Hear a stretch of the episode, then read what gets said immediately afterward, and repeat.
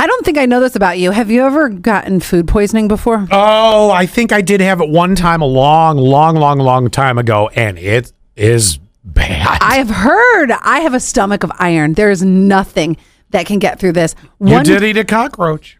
yeah, and I didn't get sick. No. One time, one time, I had my stomach get a little upset. It was within the past year or two. And Zach's like, I've never seen you get sick after mm. eating at a restaurant. It's so weird. So, anyway, let me tell you why this happens. Almost half of the time this happens is because a worker did not wash their hands. Oh. hmm You got the poo poo fingers. Oh.